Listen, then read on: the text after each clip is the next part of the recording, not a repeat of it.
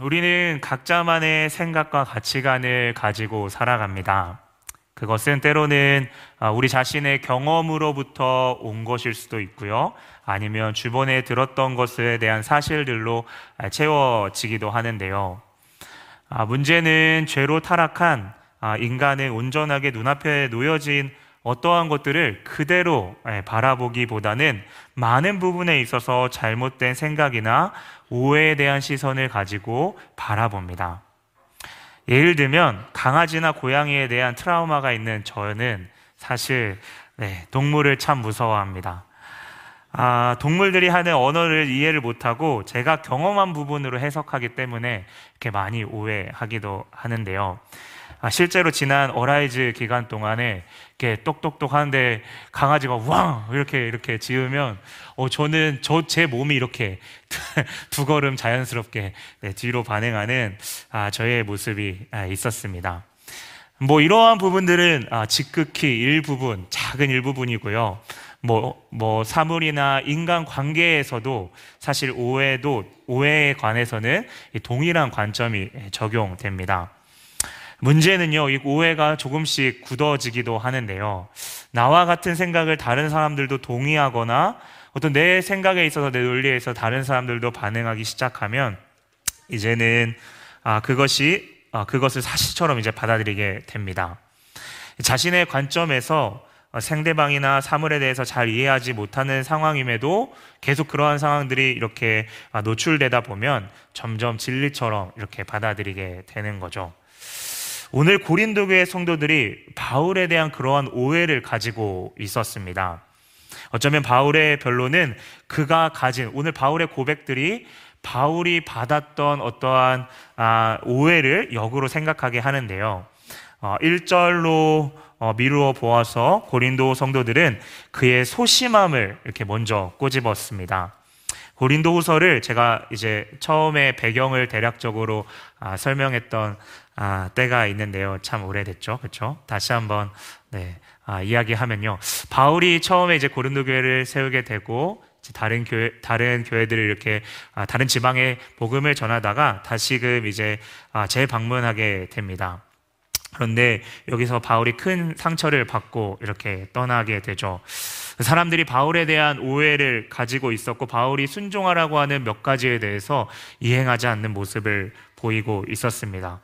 바울은 너무나도 심한 상처를 받았고 이제는 조금은 아, 거리를 두어야 되는 것이 아, 옳겠다라고 하는 상황에 있어서 좀 떨어져 있었죠. 그런데 그러한 상황을 가지고 이제 거짓 교사들이 성도들을 더 몰아치면서 이제 속이게 되는데요. 거 봐라. 바울이 겁쟁이여가지고 그가 너희 앞에서 권위를 제대로 행사하지 못하는 저 모습이 어떻게 저 사람이 하나님으로부터 온 사람이라고 말할 수 있겠느냐.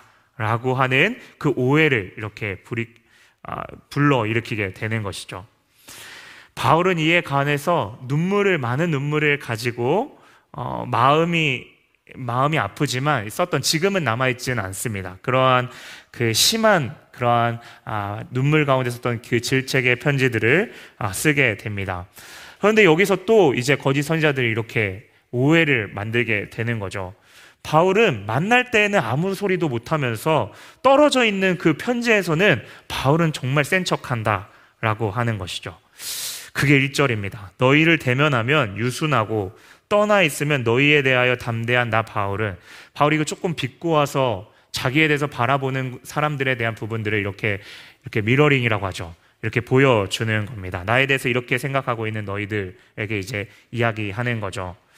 바울은 그렇게 바라보고 있는 자들을 이렇게 꼬집으면서 자기의 진심을 아, 말합니다. 내가 너희들 앞에 강하지 않게 하고 유순하게 한 것은 나는 그리스도의 성품으로 너희를 대하려고 하는 어, 여기서는 성경에 보게 되면 그리스도의 온유와 관용으로 너희를 권하고라고 말합니다. 바울은 아, 고린도 교회 성도들을 아, 하나님의 그리스도의 성품으로 대하기를 원했습니다. 온유함, 또 관용, 또 권하는 모습, 이 모든 것이 바로 그리스도의 성품이죠.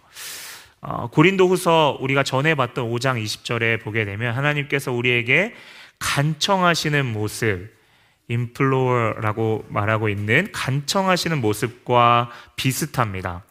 바울은 그렇게 명령할 수 있지만 그리스도의 아, 그 너그러움과 그 관대함, 친절함으로 이렇게 이야기하는데요. 바울이 그렇다고 해서 이 성도들에 대해서 소극적으로 어, 어떻게 막 성도들의 그런 눈치를 보면서 끌려가거나 아니면 갈등이나 어떤 충돌을 일으키지 않기를 원해서 그들의 모습, 그들의 잘못을 아, 방치한 것은 아니었습니다. 바울은 육신에 따라 행하는 거짓 선지자들과 아직도 그 거짓 선지자들을 따르는 일부를 추종, 추종하고 있는 자들에 있어서 여지없이 강하게 맞서는데요. 어, 어떠한 그를 인간적으로 만만하게 보기 때문에 바울 자신을 뭐 인정해 주지 않아서가 아니라 다윗이 골리앗에게 외쳤던 것처럼 하나님의 권위와 그가 그를 그가 세우신 자에 대해서 모독하는 것은 하나님의 이름 자체를 모독하는 것과 아, 같은 것이기 때문에 바울은 여기서 분명한 선을 긋습니다. 바울은 계속해서 2절 후반부에 조만간 너희들에게 돌아갈 텐데 이 거짓 선지자들과 같이 대하기를 아, 나는 아, 너, 너희들을 그렇게 대하기를 아, 정말 원치 않는다라고 이야기하죠. 아, 바울이 협박하는 것이 아니죠. 바울의 이 말은 인내함으로 너희가 돌이키기를 기다리겠다라는 것입니다. 여러분 사실 이것도요. 제가 앞서서 말했던 아, 온유함과 간대함과 같이 그리스도의 성품 중에 하나인데요. 인내함으로 오늘 기다리고 있는 바울의 모습입니다. 그분은 하지만 죄에 대해서 반드시 심판하실 겁니다. 그럼에도 누구든지 예수를 믿기만 하면 구원을 허락하시는 그의 은혜의 시간을 계속해서 하나님이 지금 이 순간도 연장하고 계시는 것이죠. 다시 본문으로 돌아와서 바울은 그들을 강경하게 대하고 싶지 않았습니다. 하나님께서 맡겨주신 양들이라고 어, 생각했기 때문인데요. 바울은 계속해서 그들이 가지고 있는 오해를 정면으로 반박합니다. 오늘 본문의 3절을 보게 되면 우리가 육신으로 행하나 육신에 따라 싸우지 아니하노니 여러분 육신으로 행한다라고 하는 것이 무엇일까요? 바울은 자신의 인간적인 부분들을 온전히 어, 인정합니다. 아, 자신도 완벽하지 않고 실수하고 있는 연약한 인간이라는 것은 이미 고린도후서 4장 5장에 6장에도 걸쳐서 이야기하고 있습니다. 그는 그것을 인정하지만 하지만 이 말을 하려고 하는 것이 아니라요. 이 뒤에 있는 말을 하기 위해서 이 앞에 있는 말을 하나의 스텝으로 이렇게 붙인 것이죠. 그가 정말 하고 싶었던 말은 육신에 따라 싸우지 않는다라고 하는 오늘 본문의 표현입니다. 육신에 따라 싸우지 않는다. 여러분 무슨 뜻인가요? 여러분 바울은 이 모든 것이 어떠한 영적인 공격, 영적인 전쟁의 상황이라는 것을 직감했습니다. 만약에 거짓 선지자들이 어, 이야기했던 것이 바울이 생각하기에 그것들을 변호해서 잘못했다라고 잘못 인식했다라고 하는 것들을 어, 성도들이 안, 그 이해했더라도 거짓 선지자들은 이렇게 그냥 쉽게 이야기할 수 있는 것이죠. 바울이 안 그랬대? 아, 그럼 그, 그럼 아니면 말고 정도의 아, 이러한 어떠한 장난이 아니라는 겁니다. 이것은 이간질하고 관계를 깨려는 사탄의 계략임을 알았습니다. 그들이 하는 오해는 단순한 농담이 아니라 관계 사이에 견고한 진을 세우고 그것은 하나님의 일하심을 방해하며 성도들과 바울 사이를 가르는 중요한 문제였습니다. 그들은 분명 그리스도를 알고 따른다고 하지만 실상 그리스도를 이용하려서 이용하면서 이 거짓 선자들은 자신들을 높이려고 했고 그것들은 어떠한 자신들이 그동안 주장했던 어떠한 추천서 그 당시에 나는 누구의 제자로부터 나왔어 라고 하는 이런 추천서라든지 아니면 헬라 철학에 대해서 웅변 정말 권위 있게 말을 잘하거나 수사학을 써서 막 말을 당시에는 막 길게 하는 막 분사를 막 계속해서 쓰는 그러한 모습이로서 어떠한 그렇게 언변이 좋으면 어, 멋진 어떠한 사역자처럼 그러한 것들을 인식하는 그 그것 가운데에 인정받으려고 하는 그들의 모습을 보면은 알 수 있는 것이죠. 그에 반해서 바울은 말주변도 없고 외적으로 변변치 않는 그러한 모습, 아, 그러한 모습을 꼬리 잡아 이 거짓 선자들이 누르려고 했던 그런 모습을 보면 더더욱 알 수 있습니다. 바울은요, 그런데 자신이 그럼에도 불구하고 이 고린도 교회 성도들이 자신의 말에 반응하고 수중, 수긍하기를 안, 않기를 원했습니다. 음, 자기가 강조, 자신이 강조되지 않기를 원한 것이죠. 근데 오늘 하나님의 성경에 보니까 하나님의 능력을 강조합니다. 사실 이 능력이라는 단어도요, 그들이 사용하는 이 단어를, 아, 바울의 특징이기도 합니다. 그들이 사용하는 같은 식탁에 앉아서 같은 단어를 써서 그것에 있어서 하고 싶은 말을 하는 게 이제 바울의 특징인데요. 오늘 거짓 교사들에게 능력은 추천서 아니면 다른 사람이 못 보는 환상이나 사역을 얼마나 잘하는지의 명성과 어떠한 능력이었습니다. 사람들은 하나님을 바라보기보다는 그 거짓 교사들, 사역자에 집중했죠. 그렇다면 바울이 말하는 하나님의 능력이 무엇인가요? 바울은 인간적인 계획이나 방법에 집중하지 않았습니다. 자신이 연약한 육신에 따라 행하나 하나님, 그분이 강하다는 사실을 알았습니다. 그 능력은 십자가의 죽으심으로 그 사망 권세를 이기신 능력이었고 아들을 그 죽음에서 일으키신 아버지의 능력이었고 지금도 역사하시는 그 성령 하나님의 능력을 말합니다. 우리에게 필요한 것은 온전히 그, 그 능력을 믿는 것이죠. 그 하나님의 능력이 거짓 교사들의 모든 것을 부수는데 오늘 성경은 모든 이론을 무너뜨리며 하나님을 안다고 생각하는 것, 높아져 있는 것, 교만한 것을 다 무너뜨리고 모든 생각을 사로잡아 예수 그리스도께 복종하게 한다라고 말합니다. 여러분 무엇인가를 안다라고 하는 그 사실이 그 마음 가운데 있다는 것이 참 아, 무서운 것 같습니다. 하나님의 뜻을 생각을 내가 다 알고 있다고 이야기하는 것만큼 교만한 것이 없습니다. 직접 내가 알고 있다라고 이렇게 입술로 고백하지는 않지만 기도로 나아가는 것보다 인간적인 계획이 주가 되는 경우가 하나의 예가 있을 수 있죠. 기도하지 않는 게 교만일 수 있다는 거죠. 또 예수님께 집중되는 것보다 내가 생각하고 기대하는 좋은 결과를 먼저 설정해 놓고 무엇인가 사역이든 무엇인가 일이든 그렇게 행하는 것들 한 끗 차이지만 이것도 높아진 것이죠. 여러분 다른 측면으로 보면 기도나 말씀 가운데 그래서 안다고 생각하고 그 기도와 말씀 가운데서도 교만할 수 있다는 겁니다.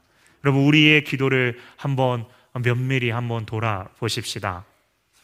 하나님의 뜻을 구합니다 라고 구할 때 여러분 그것이 진짜 하나님을 알기 위해서 그분과 친밀하기 위해서 우리가 구하는 기도입니까?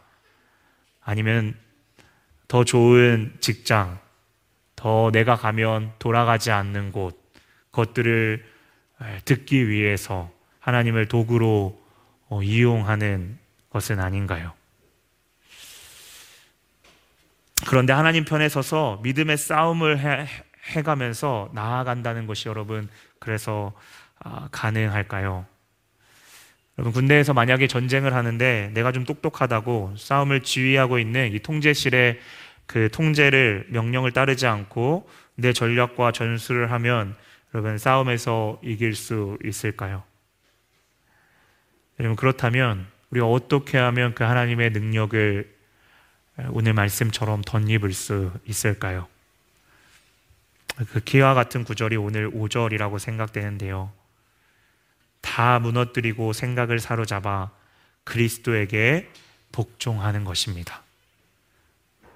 본래 이 구절은요, 거짓 교사들에게 하는 말인데 또 그를 추종하는 사람들에게 하는 말인데 사실 이 말씀은 하나님의 능력을 경험하고 싸우기 위해 우리 모두가 사실 경험해야 하는 부분입니다. 복종하는 것, 여러분, 누군가에게 복종한다는 것은 수치스러운 것입니다. 내가 하고 싶은 말이 이렇게 있는데요. 꿀꺽꿀꺽 삼키면서 무엇인가 복종한, 세상에서 복종하는 것, 여러분 참 쉽지 않습니다. 내가 그 정도로 미련하지 않다고 생각하면 더더욱 그렇습니다. 그래서 내 자신이 얼마나 완악하고 거짓되고 교만한지 그 실체를 더 깊게 알지 못하면 절대 하나님이 온전히 일하실 수 없고 미안한 얘기이지만 여러분 우리가 거짓 교사들을 너무 몰아붙일 수가 없는데요. 그들도 예수님이 일하심은 알았습니다. 하지만 그들은 결국 그들이 드러나기, 그들이 하고 싶어 왔던, 그들의 생각에 있어서 어느 정도 옳았던, 그리고 그 교회의 주도권을 그들이 쥐고 싶어 했다라는 것 뿐입니다.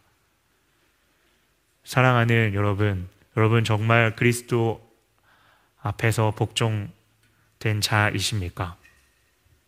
그분의 은혜가 너무 커서 그분의 은혜로 나를 비춰 주실 때 어찌 나 같은 죄인을 구원해 주시는 것은 말할 것도 없거니와 우리의 스스로 절대 낮출 수 없는 이 교만함을 우리의 그분의 온유함과 겸손한 성품으로 조금씩 우리의 꼬인 실타래를 풀어 주시고 그렇게 인내하며 우리가 마음으로 돌아오기를 기다리시고 궁극적으로는 그분 앞에 순종, 복종하며 따르는 길 안에 기쁨과 소망이 있음을 깨닫게 하신다라고 하는 사실입니다. 계속해서 6절을 보게 되면 바울은 다시 한번 성도들의 그 의미를 온전히 깨닫고 그리스도 안에 복종하기를 기다리고 있습니다. 너희가 그것을 깨닫고 온전하게 복종할 때 그때 내가 다시 돌아가서 여전히 그 거짓 교사들을 따르고 여전히 그 앞에 돌아오지 않는 자들을 벌하려고 한다라고 말하죠. 바울은 지금 벌하려는 것이 목적이 아닙니다. 성도들이 그리스도의 은혜와 사랑을 깊이 알아서 그 안에서 복종하기를 아, 기다리고 있습니다. 여러분, 주인에게 온전히 다스림 받는 강아지는요, 자신이 짖어야 할 때와 조용히 있어야 할 때를 분간합니다. 군대 안에서도 내가 아무리 똑똑하고 싸움을 잘해도 군대에서 처음 하게 하는 것들이 있습니다. 복명복창. 상관이 하는 말에 있어서 위에 있는 사람들이 하면 그것들을 똑같이 어, 이야기하는 겁니다. 아. 내가 그리스도 안에서 온전히 다스림 받는 경험을 내가 할 때에 그것이 나를 구속하고 옥죄는 것이 아니라 그곳에 그분이 예비하신 안전함과 자유가 있음을 먼저 경험할 수 있습니다. 내가 먼저 경험할 때 그 사랑을 아, 전할 수 있는 것이죠. 여러분, 복종하지 않으면 쌓이는 것은 오해들입니다. 바울이 계속해서 8절에서 말하는 권세, 권위도 마찬가지인데요. 바울은 이 권위의 용도를 분명하게 알았습니다. 그것은 성도들을 누르려고 하는 것이 아니라 무너뜨리려고 하는 것이 아니라 세우려고 하는 것이었습니다. 사실 바울이 이 본 것은 이 말을 고백하게 된 배경 또한 그리스도 안에서 그가 먼저 경험한 자였기 때문입니다. 여러분 담에색에서 그 예수 그리스도를 만나기 전에 아, 여러분 어, 바울이 인식한 예수는 힘없이 저 십자가 상에서 자신이 본인이 하나님이라고 외쳤던 수많은 이단들 중에 한 명과 같이 아, 그 자신이 교만해서 죽은 것이 아니라 하나님이신 그분은 하늘 영광 권세를 다 가지신 전능하신 분이었지만 그분 스스로 그 부요함을 내려놓고 이 땅에 오셨다라고 하는 사실이죠. 그분이 내려오신 것만으로도 대단한데 그분은 한명 한 명 찾아가셨습니다. 여러분 기억하시죠? 공생애 3년 동안 예수님께서 어, 우리가 찾아가셨던 사역, 사역 하셨던 부분들을 보게 되면 어떠한 전략적으로 그분의 권위, 이적, 표적들을 사람들에게 멋지게 보여주면서 일을 그 중에 잘할 것 같은 사람들, 힘센 왕들이나 일을 일을 멋지게 할 것 같은 사람들을 불러 모았나요? 여러분 우리는 소그룹 하는 교회이죠. 셀 모임으로 말하면 여러분 예수님은 가장 힘든 셀장이었습니다. 열두 제자는 당시에 사람들에게 주목받지 못하는 직업일 뿐만 아니라 자기 주장이 강한 열신 당원도 있었고 교만해가지고 예수님을 배반했던 사람도 있었습니다. 그런데 요한복음 13장 1절에 하나님이 그들을 사랑하시는데요. 끝까지 사랑하십니다. 그리고 그분은 공동체 안에만 있지 않으셨죠. 밖으로 나가면 우리로 말하면 어라이즈와 같이 찾아가신 사람들은요. 당시 누구가 찾아가지 않으면 만날 수 없는 장애인들과 당시 손가락질 받았던 세리들, 몸을 파는 사람들이었습니다. 그런데 오늘 10장 7절과 같이 17장과 어, 관련해서 어, 그분은 외모로 보지, 보지 않으셨습니다. 그분은 나에게 이익이 될 만한 사람, 그러한 점으로 사람을 판단하거나 어떠한 가까이 하지 않으셨습니다.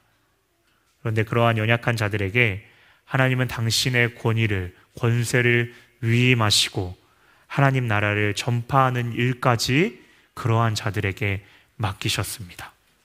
그분은 십자가에서도 그러한 권세와 권위가 있음에도 사용하지 않으셨습니다. 그리고 그의 평생에 용서받을 받지 못할 것을 겸손하게 고백한 십자가에 달린 그 강도를 낙원에 초대하셨습니다.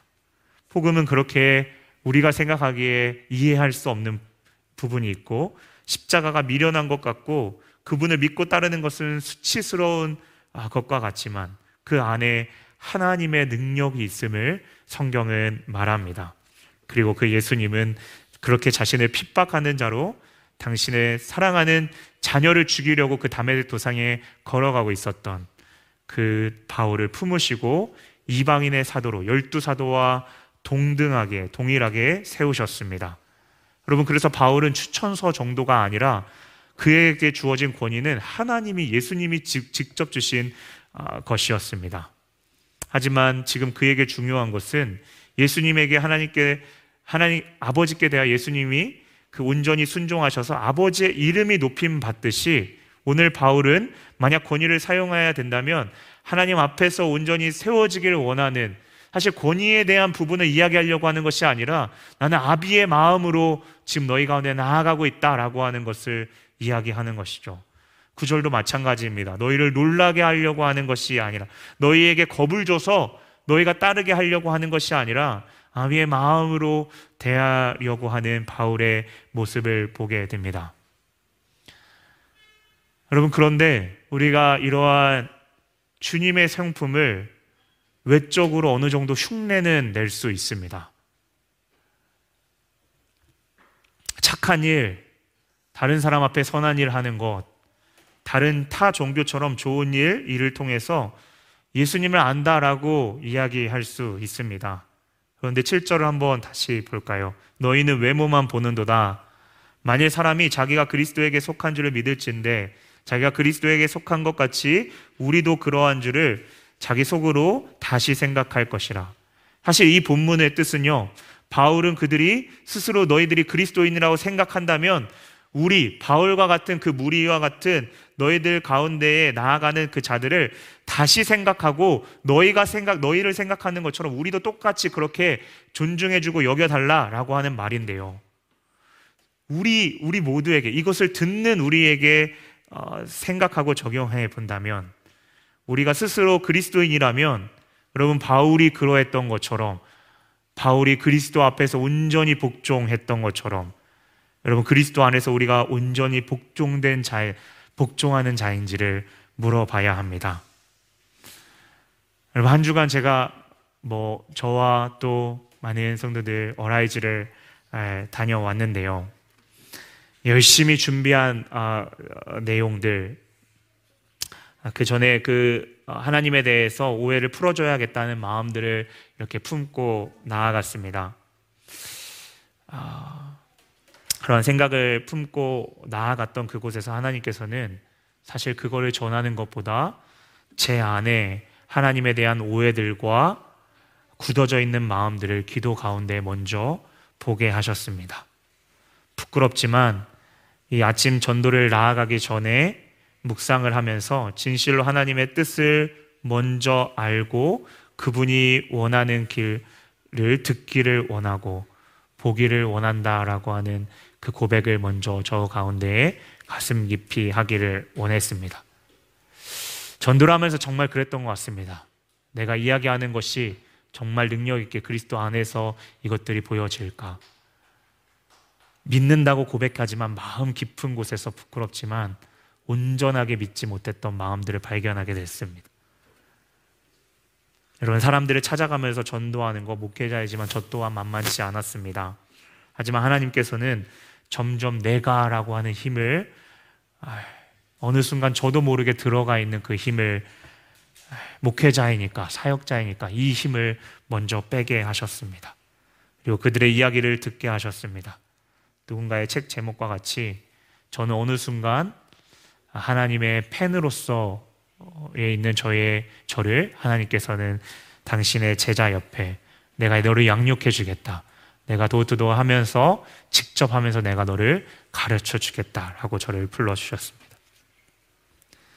그리고 예상하지 못하지만 그분 안에 있을 때에 어느 순간 초의 입술 가운데에 그 예상할 제가 예상하지 못했던 타이밍이지만 아, 저에 대한 마음과 간증과 또 예수 그리스도를 주로 고백하는 것을 진심으로 전하게 하셨습니다. 당연히 제가 했다고 말하고 말하지 못하거니와 하나님께서 이 공동체를 통해서 일하게 하심을 보게 하셨습니다. 여러분 찬양을 통해서 고백하죠. 정말 수없이 불렀던 찬양입니다. 예배합니다. 찬양합니다. 그 다음 가사가 뭐죠? 주님만 날 다스리소서.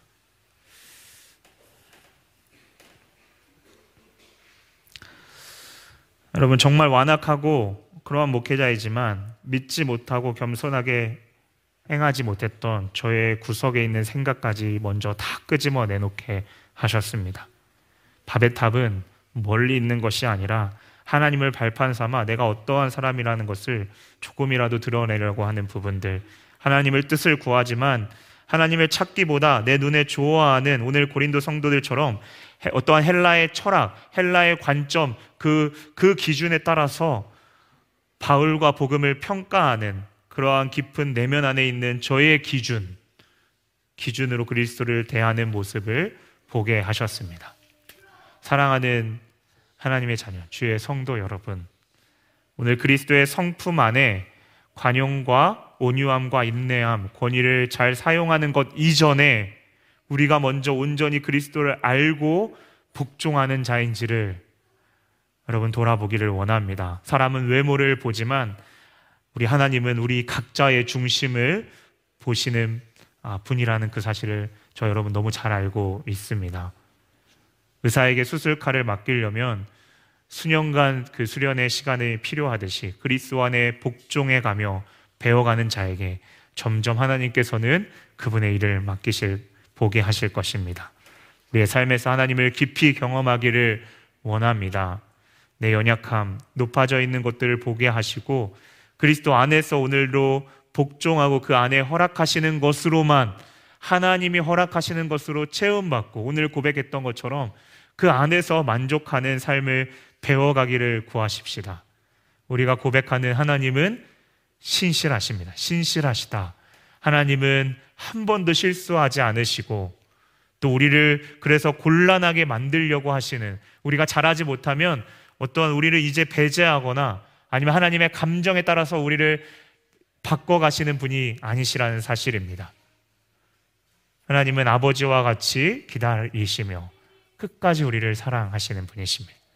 이렇게 우리의 내면이 그분 안에서 자라가도록 우리의 내면 깊은 곳까지 하나님께서 비춰주시기를 간절히 간구하고 그분의 성품을 닮아가도록 그분이 말하실 때 힘들지만 한 걸음 한 걸음 순종하며 그분의 그, 그때마다 은혜를 구하며 그분의 풍성하심을 경험하는 남은 한 주 되시기를 주님의 이름으로 축원합니다. 아멘.